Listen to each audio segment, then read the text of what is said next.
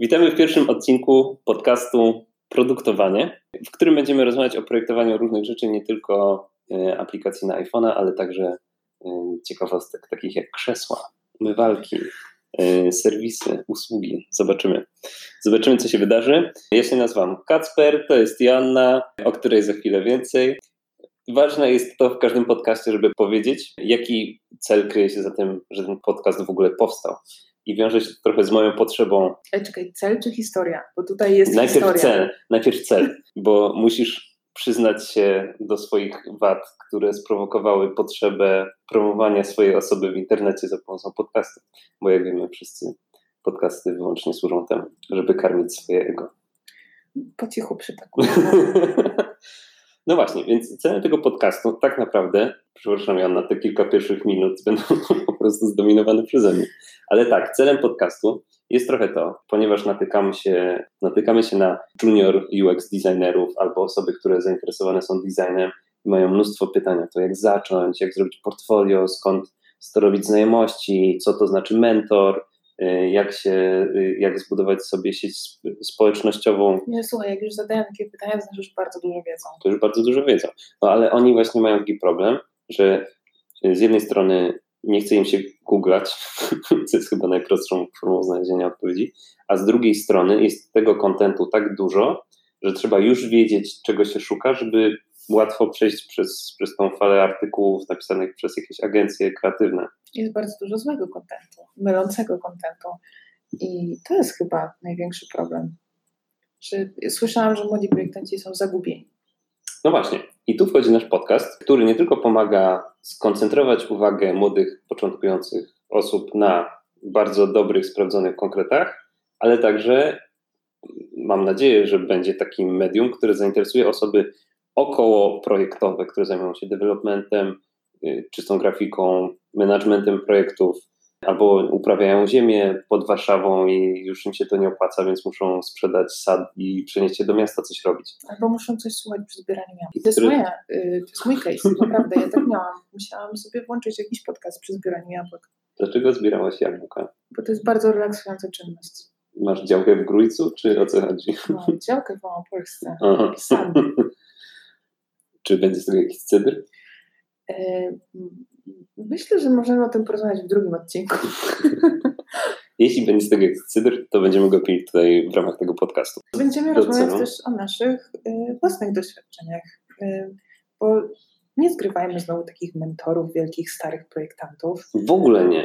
W ogóle, w ogóle w drugą stronę. Bo y, ja po prostu czuję, że mamy dużo ciekawych przemyśleń, jak się z Tobą spotykam i, i rozmawiamy razem i rozmawiamy totalnie prywatnie i to jest po prostu, ostatnio tak słyszałam, że to jest strata y, możliwości, że jak się spotykamy na kawie, y, ale przepraszam, od innego ja projektanta. Właśnie od innego projektanta, że jak się spotykamy na kawie i sobie tak rozmawiamy, a to, to, to są takie rzeczy, które są ważne i powinny iść szerzej. I że to są ciekawe przemyślenia i ludzie szukają takich przemyśleń. Więc y, mnie zmotywowało do tego, żeby. Czyli to nie jest tylko moja prośba, Jana, zrób ze mną podcast, jesteś fantastyczną osobą, nie znam nikogo fajniejszego. No, tylko to jest 10 innych osób, które powiedziały ci, że jesteś super i powinnaś zrobić podcast. ja jestem tylko Chciałabym, narzędziem. Tak Chciałabym, żeby tak było. Wiesz, gdybyś to tak wprost od razu sformułował, że to dlatego, to może by, może to by była główna motywacja. E, ale myślę sobie, że, że też nie, nie tylko chcę się podzielić przemyśleniami, ale jeszcze bardziej chętnie bym się dowiedziała, jak inni ludzie reagują na te przemyślenia. Na taki feedback. Nie wiem, jak to zorganizować w ramach podcastu. No nie rozumiem, jak to. Ale to ty jesteś specjalistą od, od social media. Spokojnie, ogarniemy to. Y... Więc ja będę najbardziej czekać na y, feedback od ludzi, którzy tego wysłuchali, czy się z tym zgadzają albo nie. Albo czy uważają, że co będziemy mówić to jakieś straszne głupoty i oczywistości, czy, y, czy to jest interesujące i może chcą więcej. Totalnie. Włączymy komentarze na YouTubie i przygotujemy się na falę, na grzmoty z jasnego nieba. Prawdziwi UX najbardziej kochamy krytykę. O Jezus, tak. Testy, testy, testy. Czyli odpowiedzieliśmy na pytanie, po co jest ten podcast? Chaotycznie, ale chyba tak. Chaotycznie. W skrócie, mamy potrzebę i ochotę przekazać naszą wiedzę taki sposób, żeby osoby, które interesują się tematem albo które potencjalnie mogłyby się zająć tym, czym my się zajmujemy, miały łatwiejsze, łatwiejsze wejście w tą całą strukturę informacji, która krąży w internecie. Poza tym to jest takie emocjonujące. Możemy sobie też poplotkować o nowościach branży. o, i ludziach w branży. Jaki jest kolejny punkt w naszym programie? Mieliśmy powiedzieć o tym, po co jest ten podcast, a potem mieliśmy powiedzieć trochę, jak to się stało, że my się znaleźliśmy w UX-ie. To są zawsze niesamowite historie. I coraz im więcej osób spotykam, tym większą różnorodność widzę w tym, jak ludzie się znaleźli w UX-ie i jak różne zawiłe drogi ich doprowadziły. Kacper, jak to było z Tobą? Jest y, jeden, y, jedna ścieżka, przez którą przeszło dużo, wydaje mi się, projektantów obecnie pracujących w Synchronie, mhm. bo znam przynajmniej dwóch, którzy obecnie tam pracują, którzy spotkali Wiesława Bartkowskiego na studiach na trzecim roku na specjalizacji projektowanie doświadczeń pomiędzy człowiekiem a komputerem, wtedy jeszcze HCI, Human Computer Interaction. Y, ja dowiedziałem się o tym na trzecim roku studiów psychologii społecznej na SWPS-ie i zapisałem się wtedy, ponieważ zupełnie przez przypadek, ponieważ miałem tak niską średnią, że zapisywałem się tam na zajęcia jako ostatni, prawie że. No, może nie, nie ostatni, ale te wszystkie psychologia kliniczna, y, terapia, coś tam, warsztaty. Wszystko było obłożone. Y, psychologia sportu, to wszystko było już obłożone i zostały jakieś takie, takie niszowe, że tak powiem, przedmioty i między, między innymi była to właśnie y, Human Computer Interaction prowadzone tam w ramach małej specjalizacji. Jak zobaczyłem, że jest jakiś komputer oraz człowiek i jest to połączone, to od razu się zapisałem i w ten właśnie sposób trafiłem y, tam na zajęcia. Dowiedziałem się dużo o personach, o tym, jak prowadzić badania znaczy, użyteczności interfejsu. Jako psycholog, tak. to dowiedziałeś się bardzo dużo o researchu. Mhm. Natomiast dla mnie ciągle tajemnicą jest, jak to się dzieje, że psychologowie zaczynają projektować. Dla mnie też. to jak to u Ciebie było, Kacper? No. Okay. Jak to się stało, że zacząłem w ogóle rysować w akrzurze, cokolwiek? Już nie mówiąc o papierze. Zaraz po, czy tam w, w ogóle w ramach studiów, jeszcze chyba na czwartym roku, albo może pod koniec trzeciego jakoś, dostałem się na program stażowy do firmy X. każdym razie dostałem się w ramach programu stażowego do firmy, która zajmowała się wtedy service designem dla małych startupów, ale też dla dużych korporacji. I tam tak naprawdę nauczyłem się całego tego myślenia projektowego, bo design thinking to było coś, o czym nie wiedziałem na studiach. W sensie nie pojawiło się to w ramach rozmów o tworzeniu produktów. Raczej tam chodziło o to, żeby wykształcić sobie takie myślenie, aha, to ten interfejs, co to obsługuje człowiek go, żeby wykonać jakąś czynność w maszynie, to to ważne, żeby to było zrozumiałe dla obu stron. Spotkaliśmy się właśnie, dużo pamiętam z badań. Rzeczywiście było coś takiego, że zbieraliśmy kwestionariusze, a potem jakby w ogóle persony jako narzędzie jest strasznie przewartościowane, mam wrażenie. I na tych studiach też ono było przewartościowane, bo bardzo wyraźnie pamiętam. Spisywaliśmy jakieś własne wnioski, robiliśmy punktację, robimy na skalach, zaznaczaliśmy jakieś różne rzeczy, z tego powstawały persony. Potem w każdej kolejnej pracy w Poczcie Polskiej, w której pracowałem przez kilka miesięcy dosłownie, bo tam projekt powiedzmy został rozwiązany w Roszu, w y, Synchronie. Wszędzie, gdzie trafiałem, każdy, kogo pytałem o persony, po prostu śmiał się do rozpuku. Haha, persony. Chyba miałeś na myśli protopersony. Dziękuję Ci za ten jakże miły przytyk do mojej dokładności metodologicznej. E, no to jest trudny temat, ale ja myślę, że to jest temat wart odcinka, dobrze? To Bo prawda, persony to, to jest... mój ulubiony temat. Chociaż wiesz co, in fact, to, to nie jest warty temat odcinka. Ale ja już, ja już nie mogę, jak kolejna osoba przychodzi na rekrutację i wciska mi persony. No nie, nie, nie, nie. To o personach rzeczywiście trzeba porozmawiać. Y, młodzi y, UX designerzy. Nie młodzi, w ogóle nie młodzi. UX designerzy to nie jest najbardziej wartościowy develerable. To może być najbardziej wartościowy y, deliverable z francuskiego. Y, to może być bardzo wartościowe narzędzie, ale trzeba wiedzieć kiedy, jak go użyć i jak go zrobić poprawnie. Okej. Okay. Ale teraz zawiało. To może Joanna zrobi wykład o tym, jak dobrze robić coś, czego nikt i tak nie chce używać. Ciekawe. tak, więc studia, potem staż i po stażu wpadłem od razu w taki dryk e, tam pracy agencyjnej. Jeździliśmy po klientach, robiliśmy dużo, w sensie dużo, dużo jak na, tak wydaje mi się, taką firmę. Dużo badań etnograficznych z ludźmi, wywiadów na ulicy, zbieranie insightów, taka prawdziwie design thinkingowa praca w dobrym znaczeniu tego wyrażenia, tej metody. E, bo dużo też o design thinkingu się nasłuchałem od ludzi, którzy nie mieli pojęcia o co chodzi i nauczyli się tego na jakimś warsztacie w 15 minut gdzieś. I to zawsze było przykre, bo dużo krytyki spadało na te metody pracy, a wydaje mi się, że y, szczególnie w takich miejscach, gdzie jest problem z tym, że się gdzieś zablokował projekt i ktoś ciśnie jakieś drobne poprawki, które nie zmieniają w ogóle tej propozycji wartości, która nie jest dostarczana, no, no to taki takie metody mogłyby ułatwić ruszenie projektu, ale wszyscy się fiksują na jakichś bzdurach. Czyli co, ty dzisiaj produktujesz design thinking? Dziś, y, wszystko, czego się nauczyłem w tamtej firmie, do dzisiaj wykorzystuję w pracy projektanta. To był dobry okres w Twoim życiu w takim razie. No. no dobra, i co potem? O Jezu, potem trafiłem właśnie z powrotem na studia, żeby skończyć pisać pracę Y, magisterską.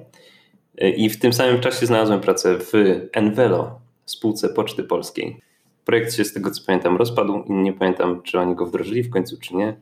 Nie wiem, czy można o nim mówić. Wow, a sprawdziłeś NDA, którą podpisałeś? NDA i kiedy można, kiedy nie można mówić o projektach. Mhm. Y, nawet w kontekście później rekrutacji do kolejnych miejsc, w których chcesz pracować, mhm. też warto porozmawiać, więc zróbmy z tego temat. Wpisuję do Trello. Zaraz jak skończę opowiadać, bo już niedługo, już tak, nie masz tak dużo mojej kariery. Twoja ścieżka do kariery była bardzo zawiła. 8 minut. Po, y, po Poczcie Polskiej trafiłem na program rozwojowy, taki, nie wiem czy to jest program stażowy dla UX-owców stricte w Roszu. I to był taki rok, gdzie ja miałem swojego mentora. Razem z tym mentorem pracowaliśmy nad tym, żeby przystosować mnie do pracy w tym roszu takiej pełnoprawnej. No, nie wiedziałam, że Rosz prowadzi takie programy. To fantastycznie. Może są tajne, może podpisałem NDA, nie wiem. To jest fantastyczne i to jest spoko. Taki program stażowy też skończyła jedna moja koleżanka, która obecnie jest leadem w jakiejś firmie, której nazwy nie pamiętam. Ten program stażowy wyglądał tak, że dostawałeś tego mentora, on ci robił program taki szkoleniowy i podążałaś tym programem. No i na koniec roku było jakieś takie ogólne pytanie do tego mentora, ale też do innych osób pracujących z tobą, czy fajnie się z tobą pracuje, czy te projekty, które realizujesz są na odpowiednim poziomie. Z jakiegoś powodu nie przedłużyli ze mną umowy, ale całe szczęście, bo trafiłem wtedy do firmy o nazwie Synchron, gdzie poznałem wielu wybitnych projektantów i miałem przyjemność uczyć się na bardzo trudnych i ciekawych produktach, no i nie wiem, gdzie bym był dzisiaj bez synchronu. To było kilka... O, jaka wazelina, Kacper, ale doceniam. ale to jest serio, w sensie trafiłem do świata, w sensie jakby w Roszu też na enterprise'owych produktach pracowałem i to w ogóle jest kolejny temat naszego odcinka. Co to są produkty enterprise'owe, co to znaczy enterprise, a co to znaczy agencja digitalowa. Tak, jaka jest różnica jaka między jest B2B różnica? a B2C? O, hmm, to ciekawy temat. Gdybyśmy tylko znali jakiegoś specjalistę. no i tak, i synchron, i w synchronie posiedziałem dwa i pół roku chyba? Tak. Dwa i pół roku. Pół roku. Zdawałeś się pójść e, w nieznany świat i tak. żeglować tak. w morzu startupów. Znudziłem się trochę w synchronie ostatecznie i trafiłem do startupu katolickiego, w którym miałem zajmować się eksploracją potrzeb katolików i propozycją produktową, która odpowiada na te potrzeby. I jestem tam do dzisiaj. Ile to już trwa? Nie wiem, z pół roku, od maja no to już jest coś, żeby powiedzieć, co z tego będzie. Akurat to jest bardzo ciekawy przykład startupu pod różnymi względami. Ale to jest w ogóle ciekawe, że nasze drogi są odwrotne. Tak idealnie lustrzanie odwrotne. Bo ja zaczynałam od startupów, a skończyłam na Enterprise. I ja zaczynałam od projektowania, a skończyłam na researchu. Czyli, a ty zacząłeś od researchu, a skończyłeś na projektowaniu. To ciekawe, no. że nasze drogi się przycięły w pewnym momencie. W ogóle to jest ciekawe, zaraz zapytam Cię o to, jak Twoja kariera dokładnie przebiegała, bo masz już tylko 7,5 minuty przez to, że. Ja, moja tak ścieżka tak kariery zmieści się w dwóch minutach. Super.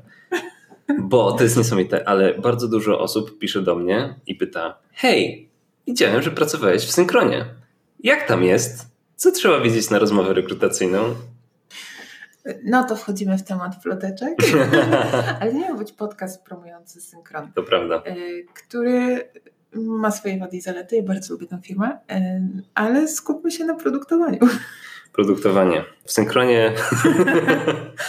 Joanna, dosyć o synchronie. Czemu, czemu cały czas sprowadzasz nas na rozmowę na ten temat? Opowiedz mi, jak to się stało, że zajęłaś się produktowaniem? Zupełnie odwrotnie niż ty, Kacper. Zupełnie. E, zaczęło się od tego, że ja e, od maleńkości, co jest bardzo dziwne, zawsze chciałam być designerem i nie wiedziałam, co to znaczy, ale naprawdę nie wiedziałam, co to znaczy, ale mówiłam, że chcę być designerem. E, I jak już mnie uświadomiono, co to znaczy, to stwierdziłam, że nie, że jednak będę muzykiem orkiestrowym. Mm -hmm. E, ale w ostatniej chwili, tak pół roku przed e, maturą, stwierdziłam, że hmm, dobra, może jednak do, zamiast na Akademię Muzyczną to złożę papiery na SP. Przygotowałaś się, jak rozumiem, na oba kierunki. Tak, tak właśnie było. I finalnie dostałam się na Akademię Sztuk Pięknych. To było dokładnie to, co powinnam była robić. Rzadko się zdarza, że ktoś trafi od razu na właściwy kierunek studiów. Ale podobno. jednak nie robisz tego ja to robię. Właśnie to jest najlepsze, ja to robię. Ja uważam, że nadal jestem industrial designer. Y, I nigdy nie przestałam być, bo to jest tak szeroka działka y, i tak naprawdę projektowanie, czy w ogóle myślenie o designie jest tak uniwersalne, że obojętnie czy projektujesz krzesła, stoły y, czy produkty cyfrowe, to reguły są te same, sposób myślenia i twoja plastyczność umysłowa powinna być ta sama. Mhm. Y, więc ja sobie niezwykle cenię y, to przygotowanie designerskie i nie miałam pojęcia, że istnieje coś takiego jak UX. Chyba nawet się nie mówiło wtedy o UX-ie jeszcze. Jeszcze byłaś na studiach? Minęło trochę czasu. W zamieszłych czasach. W zamieszłych czasach.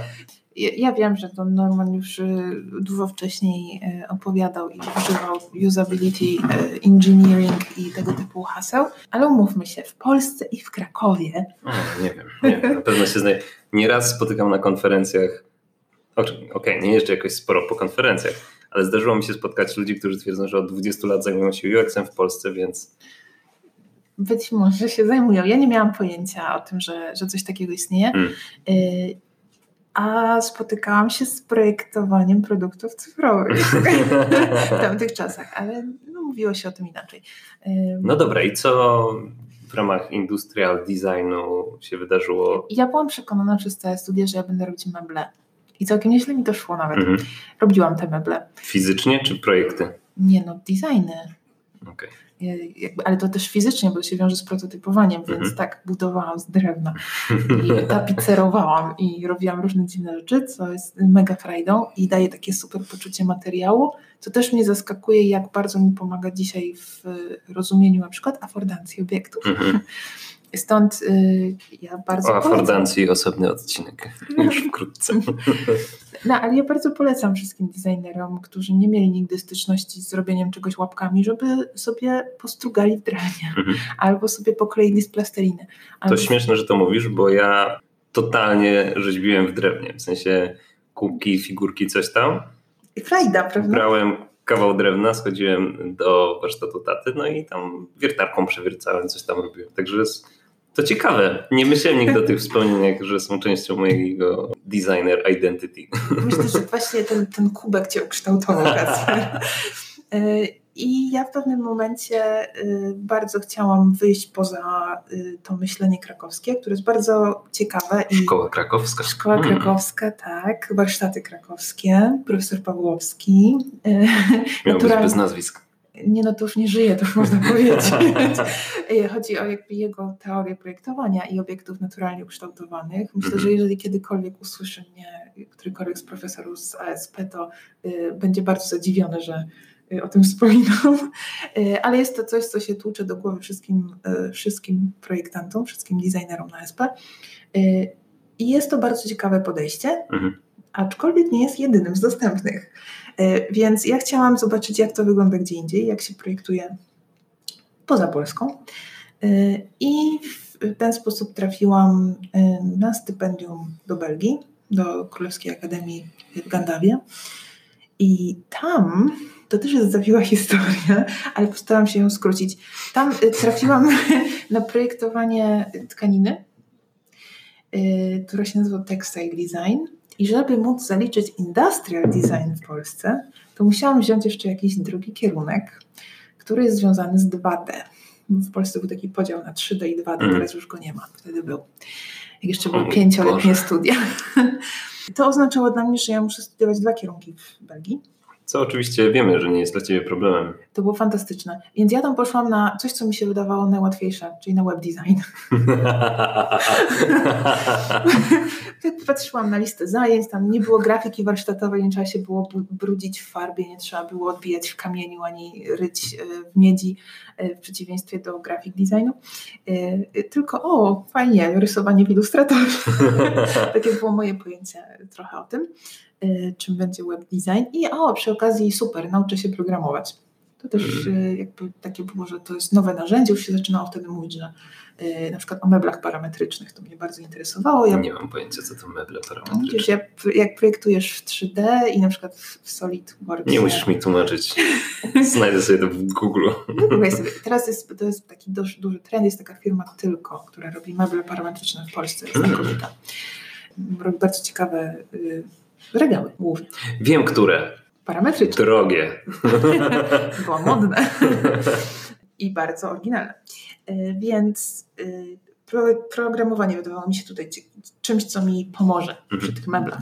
I jak już się zetknęłam z tym web designem, to się okazało, że to jest strasznie fajne. Mhm.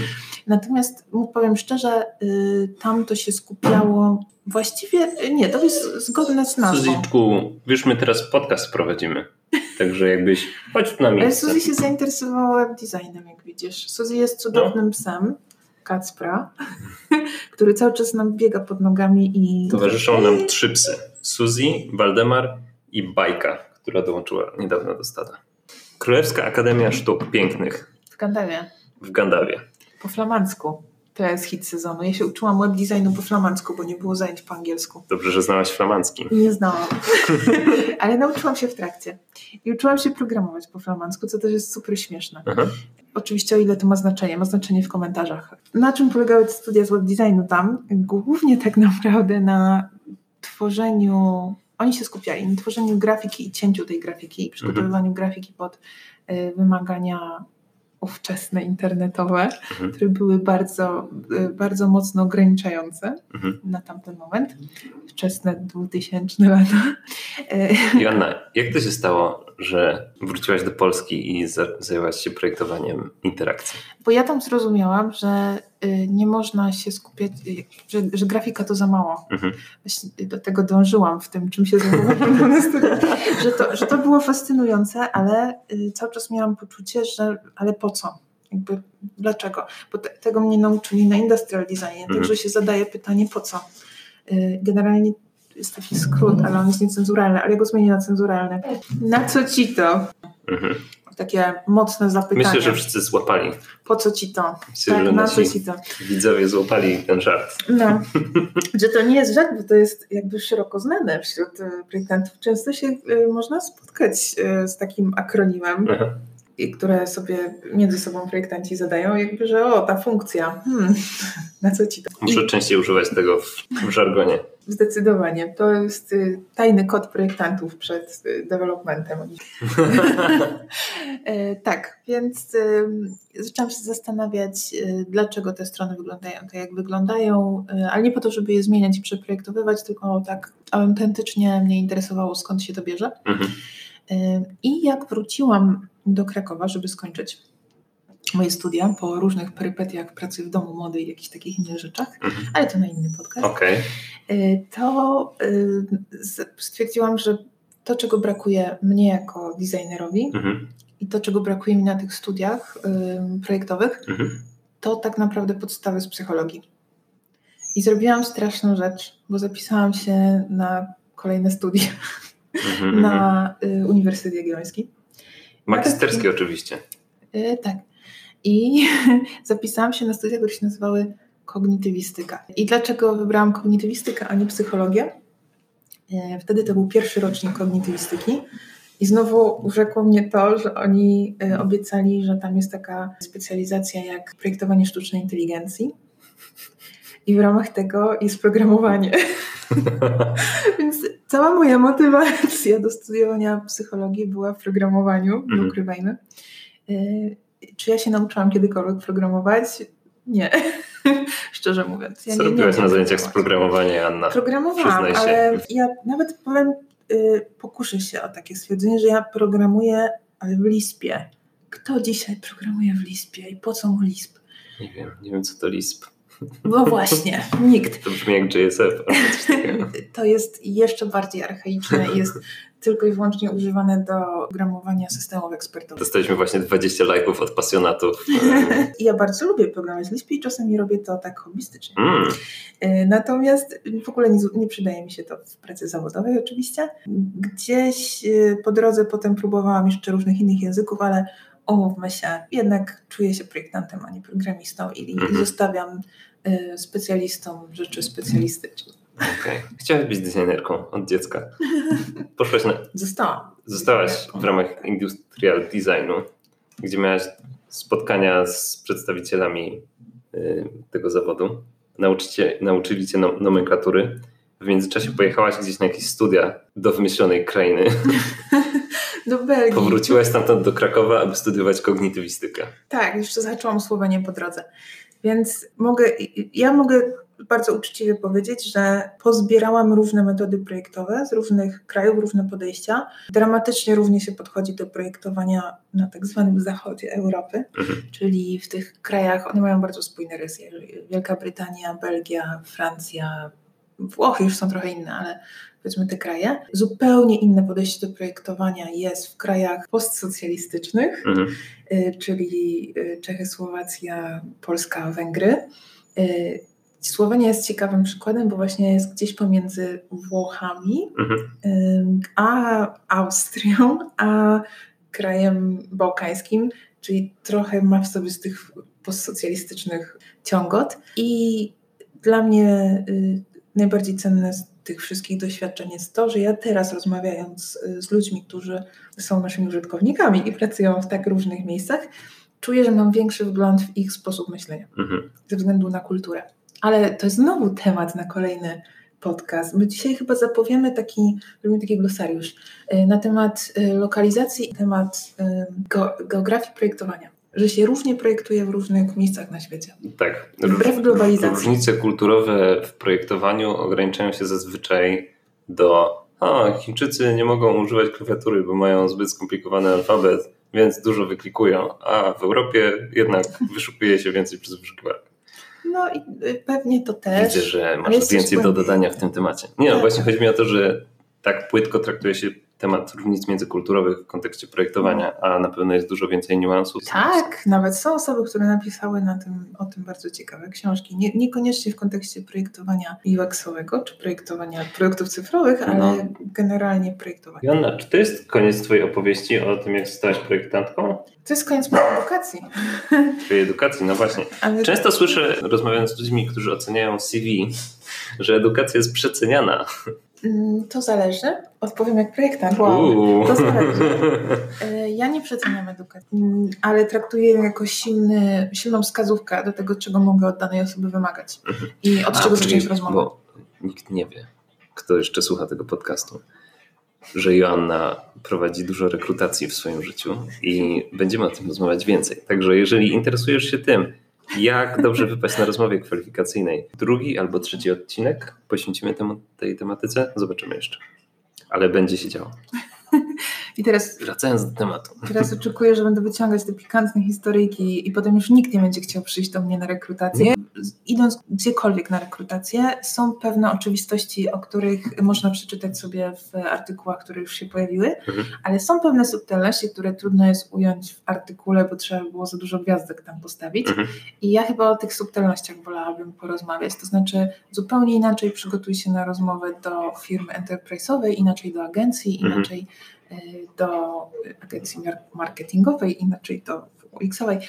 inaczej tyle, do startupu. Inaczej do startupu, zdecydowanie. E, więc e, na to warto zwrócić uwagę. Hmm, to prawda. E, tak sobie zawsze myślę, że to jest taki podział na dwa światy. Enterprise vs Digital Agency a tak naprawdę to jest dużo bardziej skomplikowany ten rynek. Ale to jest y, ciekawe, wiesz, bo chętnie też bym y, się dowiem, jak ty to widzisz. Mi się ten świat y, z jednej strony komplikuje, a z drugiej upraszcza. Mam mhm. wrażenie, że się wytwarzają pewne takie schematy, i, których wcześniej było mniej. Odkąd pojawił się Deloitte, Accenture, NetGuru i takie duże agencje skupujące małe firmki, tak naprawdę odkąd y, USLab został kupiony przez Deloitte, to świat z, z, z takich bardzo skomplikowanych różnych y, pozycji, które można było zająć, albo pozycji, na które można było aplikować, bardzo się uprościł. I jakby te struktury korporacyjne, myślę, wygładziły troszeczkę rynek UX-owy. Natomiast mamy dużo więcej tych rzeczy, czyli to nie jest tak, że mamy nie wiem, takie właśnie firmy UX-owe, tylko raczej są to agencje, które mają swoje działy UX-owe, a są też korporacje, które mają wewnętrzne agencje, które mają działy UX-owe. Są software house'y, które mają dwóch visual designerów, którzy mówią są, że są UX designerami. Są rzeczywiście UX designerzy, którzy w ramach jakiejś agencji pracują nad tymi procesami y, produktowymi. I to sobie warto rozpoznać, jest jak tak się decydujesz, gdzie chcesz pójść. No właśnie. Bo, ale to, to jest też bardzo trudne, bo ja pamiętam zaczynając, zaczynałam od y, w sumie startupów, bo współpracowałam z Ha, czyli to jest płynne przejście z tematyki, skończyłam edukację, zaczęłam pracę. No, to, to było bardzo płynne, bo jeszcze nie skończyłam edukacji, jak zaczęłam praktykę, mm. a miałam ogromne szczęście, że zaraz po powrocie z e, Belgii, jeszcze studiując, poznałam e, Karolinę Pelin, którą, której nazwisko będę trzymać w sercu do końca życia. Mm -hmm. Cudowna osoba, znakomita projektantka. Powinienem ją znać? Oczywiście, że powinien się okay. znać. I Karolina się zajmuje projektowaniem e, wystaw interaktywnych dla mhm. Centrum Nauki szczególnie, ale też innych rzeczy, mhm. natomiast to jest jej ulubiony temat. I e, tak naprawdę przez Karolinę, bo jeszcze wtedy byłam w takiej sytuacji, że byłam troszkę w Belgii, trochę w Polsce, tak jeździłam, wracałam, e, ona mnie zaraziła tematem design thinking. Mhm. Ja się zaczęłam interesować i miałam takie szczęście, że akurat Uniwersytet Stanforda nawiązał współpracę y, z tą Królewską Akademią w Gandawie mhm. i był na etapie propagowania takiego bardzo wstępnego, propagowania metodyki design thinking mhm. Y, i szkolił pierwszych trenerów. No więc y, ja niewiele myśląc, co zrobiłam, zapisałam się na szkolenie dla trenerów. E, co było bardzo fajne. I muszę powiedzieć, że to design thinking, które oni mieli wtedy przemyślane, to nie zupełnie jest to samo design thinking, które dzisiaj jest e, propagowane, bo ta ich, ich podejście do metodyki też się rozwija z czasem i oni też pewne rzeczy, e, pewne wnioski wyciągają, jak tak obserwuję. To ciekawe, co mówisz, bo w ogóle design thinking mam wrażenie jest tak, to jest taki melanż opinii, tak naprawdę już dzisiaj bardziej niż jakaś sztywna metoda metodyka, tak? Czy to jest bezpieczne słowo metodyka? Bo Metoda. Dostałem ochrzan kiedyś za użycie słowa metodologia przy narzędziach design thinkingowych. Bardzo słusznie. No i słusznie, no i jakby od tamtej pory mam duży stres zawsze, wypowiadam słowo metoda. Ja z tym design thinking, mhm. takim totalnie świeżym, y, wróciłam do Krakowa. Co? Kraków? I założyłaś Makerspace, tak? Razem z Karoliną jest większą ilością ochotników.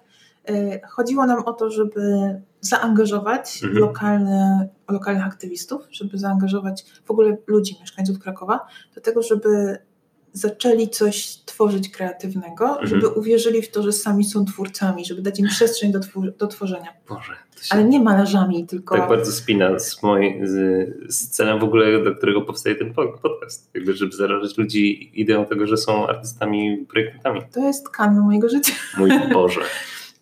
Y, I y, bardzo się cieszę, że udało nam się zrobić wtedy pierwsze warsztaty, takie, na których tak naprawdę uczyłyśmy metody design thinking mhm. i y, powstały super ciekawe takie pomysły miejskie do tego, jak poprawić życie w mieście mhm. w Krakowie. I dzięki temu, temu pomysłowi, tej inicjatywie, my się też spotkałyśmy, zaczęłyśmy współpracować z Google for Entrepreneurs. Mhm. To jeszcze wtedy było biuro Google w Krakowie. Mhm. I ci fantastyczni ludzie nam bardzo pomogli y, z organizacją z promowaniem. Mhm. Tak naprawdę wokół tego wydarzenia y, się stworzyła taka społeczność, co jest y, super. I ta społeczność w innej formie zupełnie, bo przez inne organizacje, ale trwa sobie do dzisiaj, z czego jestem bardzo dumna i z czego się bardzo cieszę. I ja w ten sposób też przedostałam się w świat startupów właśnie, mhm. będąc jeszcze na studiach, bo na pewnym etapie Habraum y, krakowski, czyli taki mm, accelerator center, mhm. tak to się mówi ładnie po polsku, dla startupów. Centrum przyspieszania? tak, centrum startupowe założone przez Deutsche Telekom, czyli T-Mobile tak, w Polsce, poprosiła nas z Karoliną, żebyśmy prowadziły żebyśmy były takimi ekspertami dla tych startupów, które u nich są. Mhm. Jeżeli ktoś y, jest ze startupów, a do tej pory się nie spotkał, nie słyszał o Habraumie, to polecam też y, obczaić, co to mhm. jest Habraum. Bardzo fajne miejsce, z fajną ekipą. I tak trafiłam do startupów. Ale właśnie to jest to, że ja nigdy nie pracowałam bezpośrednio w startupie, tylko jakby byłam zawsze zewnętrznym y, ekspertem dla startupów. Mhm. Więc pracowałam z wieloma, co też jest super, bo miałam okazję poobserwować, jak one funkcjonują. Mhm. Później zaczęłyśmy też y, pracować z takimi startupami, które były poza tym Habraumem, które tam nie udało im się dostać, ale chciały rozwijać mimo to i znalazły jakieś inne fundusze. Pomagałyśmy im w rozwijaniu koncepcji produktów. Mhm. Wdrażając czasami design thinking, a czasami zupełnie inne metody. I to też było super, bo dało mi szansę zobaczyć, gdzie design thinking działa, gdzie nie działa, gdzie inne metody działają. Więc ja sobie bardzo cenię to doświadczenie i w pewnym momencie chciałam zobaczyć coś zupełnie innego i zatrudniłam się w firmie ABB. Więc jakby druga skala, mhm. druga część skali, gigantyczna korporacja robotyczna, która zatrudniła... Ale to tak było, że się zatrudniłaś przyszłaś, powiedziałaś, nazywam się Joanna Zabawa, jeszcze wtedy nie Kalinowska. Chciałabym Wiesz, zatrudnić się u Państwa. No A oni powiedzieli, hmm, to ciekawa propozycja, czemu mielibyśmy odmówić? Oczywiście, zapraszamy. Zaskoczyć, ale trochę tak. trochę tak to było, bo y, oni się wtedy otwierali dopiero na projekty stażowe, mhm. y, a z drugiej strony biuro karier ASP, które dopiero się wtedy otwierało, jeszcze nie funkcjonowało, ale to już było takie nieoficjalne, zaczynali, zaczynali nawiązywać kontakty z tymi firmami i było jakieś spotkanie po prostu, na którym byli przedstawiciele tych firm, które miały zacząć proponować staże mhm. i przedstawiciele właśnie takich ludzi, którzy są w środowisku projektowym. Ja tam nie byłam jako studentka w ogóle, mhm. tylko właśnie jako, y, jako ten ekspert od design thinking i zaczęłam rozmawiać z człowiekiem od ABB, który mówi, że o, bo my teraz mamy taki projekt, nie wiem jak do niego podejść, taki innowacyjny. Mm, ja to może w sumie ja bym chętnie go wzięła. I to może byście mnie zatrudnili. I faktycznie zatrudnili mnie na parę miesięcy pierwszych, żeby zrobić taki koncept. Temat był w ogóle straszny, bo to były falowniki. Czy ktoś kiedyś słyszał o tym, czym są falowniki? Opowiadałaś mi, ale zdążyłem wyprzeć to z są, pamięci. To są maszyny, które obsługują inne maszyny. tak naprawdę. I, I to było niesamowite, bo to łączyło absolutnie wszystkie doświadczenia, jakie ja do tej pory miałam w życiu, bo to był mhm. taki jakby wewnętrzny startup, coś, co oni oczekiwali innowacyjnych rozwiązań, konceptów tak naprawdę. Z drugiej strony to był produkt, który miał w sobie element industrial design, bo to był, po prostu to jest maszyna. Mhm. Wcale nie było powiedziane, że to musi być maszyna, ale w jakimś sensie to wymagało, że człowiek musi obsługiwać inne maszyny. Powiedzmy, mhm. na przykład poprzez jeszcze inną maszynę. To zawierało w sobie, później się okazało, elementy interfejsu mhm. i mieszanego interfejsu, cyfrowo-fizycznego. Więc ja miałam szansę y, się wykazać z tego doświadczenia i industrial design, i web design, tak to nazwijmy, to takie human computer interaction. I wtedy już z tych, trochę z tych systemów ekspertowych, z tej sztucznej inteligencji y, mogłam wprowadzić jakieś tam pomysły automatyzacji, które wiedziałam, że mhm. mogą albo nie mogą działać y, na bazie sieci neuronowych. To było super, naprawdę. Jedno z najlepszych doświadczeń w moim życiu. Y, ten projekt y, trwał sobie przez 18 miesięcy, z tego co pamiętam. Później ja się zaangażowałam w taki, stwierdziłam, ok, super, duża korporacja, mhm. ale to chyba nie jest kierunek, który ja, w którym ja się znajduję najlepiej, w takiej dużej hmm. korporacji. Hmm. Co, jakie sygnały wysyłała Ci korporacja, że tak poczułaś to? Y, głównie sfrustrowało mnie ten, ten czas powstawania, jakby czas toczenia się rzeczy, bo mm. mam przyzwyczajone, że w startupach to się dzieje bardzo szybko. Możemy wypuścić takie linowe produkty. Y, dzisiaj mamy pomysł, y, siadamy razem z programistą, on pisze jakiś taki szkielet i to właściwie można rzucić na testy i już można sprawdzić, czy działa, czy nie działa pomysł. Y, takie to jest dynamiczne, można robić dużo iteracji. A wiesz, jak to jest w korporacjach. Robisz projekt, projekt akceptuje ja twój przełożony. Teraz w ogóle jest bardzo dużo ciekawej rozmowy w social mediach na temat tego. Elon Musk zaczął taki temat ciężko wymagać od ludzi, żeby robili krótkie i sprawne projekty, skoro największą marżę zrobisz na projektach, które mają wiele miesięcy i są wielomilionowe. Wiesz, że jakby pompujesz w nieskończoność te projekty, żeby dostać jak najwięcej, największy procent zwrotu za menadżowanie takiego projektu. Mhm. I to samo widać w korporacjach i te procesy. I to samo mówi zresztą AJ Smart na temat y, procesów y, researchowych w firmach co jest mocno kontrowersyjne, e, że one są sztucznie, w sensie są, oczywiście dostarczają jakąś wartość, mhm. ale jak jest zwrot z takiego raportu, który ma tysiąc stron na przykład i doskonale wiesz już wszystko o swoich użytkownikach, skoro w tym czasie mogłaś zrobić 15 produktów. I że, I że to jest dobre narzędzie do sztucznego pompowania kosztów związanych z prowadzeniem projektu przez agencje zewnętrzne. Mhm.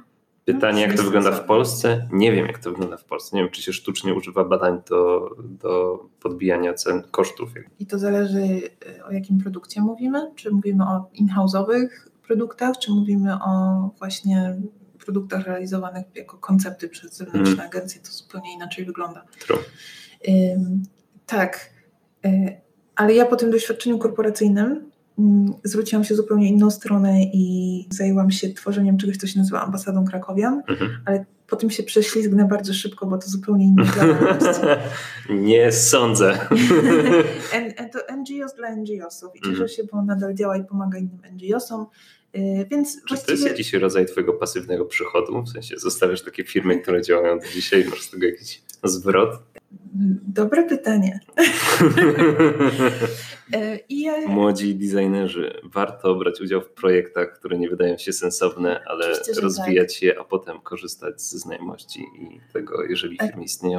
Korzystać z doświadczeń, jakie się wyniosło z tego. No jeżeli dobra, ale z doświadczeń to, że... każdy korzysta. Żaden projekt z rzeczy, które zrobiłem do tej pory w moim życiu, nie zwraca mi w żaden sposób tej pracy, którą włożyłem bo zazwyczaj były albo to korporacyjne projekty, które po prostu żyją własnym życiem i ja nie mam do nich dostępu już nie pracując w tej firmie.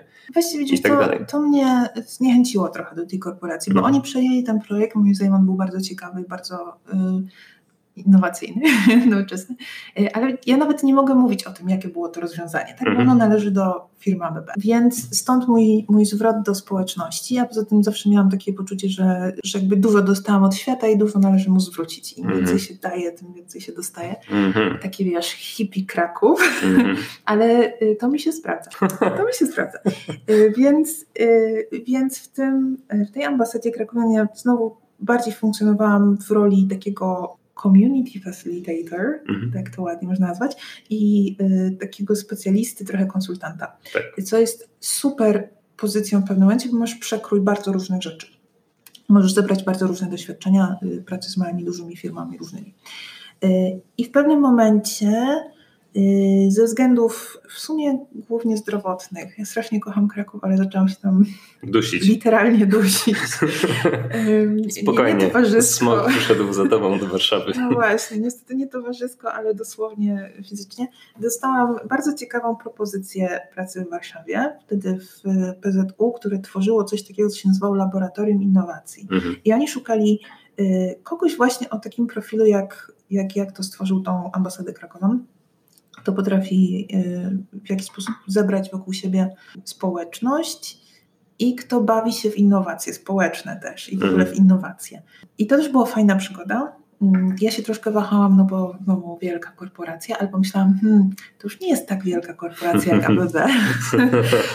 E, jakież było moje zdziwienie. PZU jest bardzo rozległą firmą, dużą, ociężałą, jest takim tankowcem, mhm. który potrzebuje wziąć duży zamach, żeby skręcić. Ale te dwa lata w laboratorium innowacji też były super ciekawym i dobrym doświadczeniem, bo ja się tam zetknęłam z gigantycznym developmentem. Mhm. Zupełnym przypadkiem, bo nie tym się miałam zajmować, zajmowałam się y, różnymi serwisami nowymi, takimi pomysłami, innowacjami dla, dla PZU. W pewnym momencie okazało się, że mm, jest taki projekt, który równolegle się dzieje, nazywa się Moje PZU i to nie wiem, jest jakiś, jakaś tajemnica, bo ten projekt sobie istnieje, jest taki produkt na rynku, który wtedy dopiero był rozwijany, jakby od zera.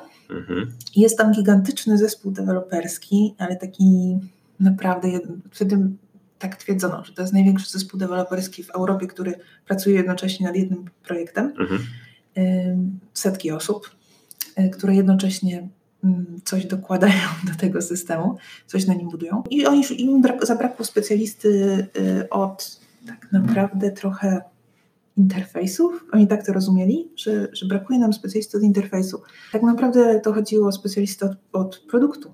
Mhm. produktu i procesu. I ja najpierw troszkę pomagając, konsultując, potem tak naprawdę ten projekt y, zaczęłam przejmować w jakiś sposób koncepcyjnie. Bardzo się cieszę, bo to było i to jest nadal moje największe wdrożenie, bo ten produkt istnieje na rynku, y, funkcjonuje dalej jest rozwijany. B2C, B2B, co to jest? B2C to są produkty y, ubezpieczenia, które możesz kupić przez internet. Jeżeli chcesz Aha. kupić przez internet ubezpieczenia w PZU, to kupujesz je tym systemem. Czyli jeżeli ktoś chciałby ocenić jakość Twojej pracy. Tak, to może, jasne. Zapraszamy na y, PZU dla Ciebie. Y, twoje, nie, moje PZU. Twoje PZU. Moje PZU, bo to miało różne nazwy. Czy to y, było czysto in, interak...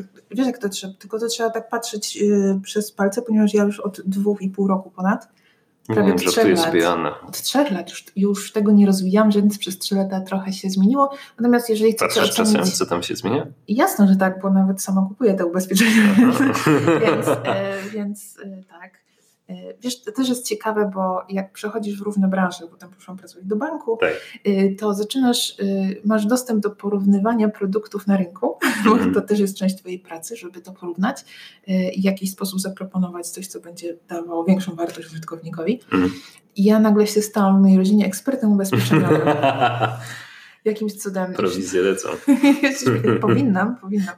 E, tak, i teraz rodzina mnie pyta, a które ubezpieczenie się bardziej opłaca, a gdzie jest mniej wyłączeń? Jestem sama w szoku, że rozumiem, czym są wyłączenia nadal. Mm. E, o tak. tym kolejny podcast. Ale mówię o tym dlatego, że y, jako designerzy fajnie jest się wgryźć w to, co się robi i w produkty, które się projektuje. Mhm. Fajnie jest się wgryźć od strony merytorycznej, też naprawdę spróbować zrozumieć tak głęboko, na czym to polega i co to jest, mhm. jak to działa na rynku. Mm, jasne, że to nie musi być taka wiedza super ekspercka, mhm. ale im więcej wiesz, tym lepiej dla ciebie z jednej strony, a z drugiej strony trzeba mieć taki, taką barierę umysłową, że im więcej wiesz, tym bardziej wpadasz w schematy, które mhm. już istnieją, więc musisz mieć taki moment, kiedy odcinasz i jesteś w stanie z tych schematów wyjść. Ojej, już porady projektowe, za szybko. Za szybko. Za szybko. No. Dobrze, wytniemy to jako złotą myśl e, tego odcinka. za szybko. I Joanna, Joanna, PZU. Króciutko. Co po PZU się stało? Po PZU przez króciutki moment pracowałam e, w banku, ale ponieważ mam dużo moralnych dylematów związanych z bankami, to bardzo szybciutko e, ponieważ dostałam lepszą ofertę, też taka jest prawda. Mhm. Szybciutko przeniosłam się właśnie do Synchronu i w Synchronie jestem już od y, prawie trzech lat i jest mi bardzo dobrze. Kim jesteś w Synchronie? Możesz mówić o tym, czego nie mówisz? Nie chyba mogę, to można na LinkedInie sprawdzić, nie? co to za tajemnica. Tak. Ja jestem, y, pełnię kilka funkcji w Synchronie, ale y, moją główną funkcją jest bycie Global Chapter Leadem. Jeżeli ktoś nie zrozumiał, co to znaczy, opowiemy dokładnie, pewnie o wszystkich y, pozycjach zajmowanych przez UX-owców i różnych wariacjach tego, jak na przykład osoba zatrudniona na pozycji interaction designera nagle staje się szefem zespołu. Ale to w przyszłości, myślę. Joanna, ten odcinek miał być poświęcony temu, po co w ogóle ten po, po, podcast powstaje, kim jesteś ty, kim jestem ja, co z tego mamy, że będziemy poświęcać dużo czasu na produkowanie kolejnych odcinków, montowanie tego i wrzucanie na różne platformy. Ja będę miała pretekst, żeby się z tobą spotykać na kawie. I to jest zawsze najlepsze. Mało z kim rozmawiamy się tak dobrze i mało z kim tak ciekawy temat można poruszyć. Na przykład jak wyjazd na studia do Królewskiej yy, Akademii, Sztuk. Akademii Sztuk Pięknych. Chcesz wiedzieć, jak to jest po flamandzku? Nie. to ci nie powiem. Okay. jest tyle rzeczy, których nie wiecie o Jannie, ale dowiecie się, yy, słuchając ten podcast. Ja jestem Kacper, to jest Joanna. Robimy ten post, podcast, żeby móc się częściej spotykać. Mamy nadzieję, że przy okazji zarazimy szalonych ludzi, takich jak my, y, chęcią projektowania Joanna, krótkie pytanie. Jak można Cię znaleźć w internecie i co warto o Tobie poczytać? Można mnie zgooglać po prostu. Nie... A masz jakąś platformę, którą najbardziej lubisz? Absolutnie nie. Niestety ja nie panuję nad y, moją personą internetową i wiem, że wyskakują tam różne rzeczy. Y, wiem, że był taki moment, że wśród jednych z topowych wyników, y, ponieważ wpisywało się Joanna Zabawa, to wyskakiwały strony pornograficzne. Ale mam nadzieję, Mam nadzieję, że już nie. Powinnaś zainteresować się chyba SEO i chyba pozmieniać tak. coś w temacie. Bo tak, wiesz, nigdy nie pracowałam z moją marką prywatną. I myślę, że można tam znaleźć trochę moich pewnie już starych wykładów, bo y, i, i z Design Weeków, i z Woodów, i z konferencji, z Element Stock z dwóch lat, bardzo różnych. Y, więc ja polecam, jeżeli w ogóle gdzieś mnie szukać, to przez te wykłady, bo to chyba jest najciekawsze. Poza tym to, to nie mm, będzie ciekawe. Spadła na mnie teraz praca znalezienia wszystkich wykładów i podlinkowania ich w opisie tego wydarzenia. Nie, nie, nie. Nic to. Zostawmy to, y, zostawmy to słuchać. Może ktoś będzie na tyle miły, że znajdzie je wszystkie i po prostu je nam udostępni. Okay. Ja jestem jak zwykle pod y, Kacprem Borowcem na Facebooku. Można tam znaleźć mnie, moje filmy oraz inne rzeczy, które robię, a robię ich ostatnio trochę. E, ale o tym też w kolejnych podcastach. No dobrze, dziękujemy wszystkim za uwagę. Trzymajcie się i do usłyszenia w kolejnym odcinku produktowania.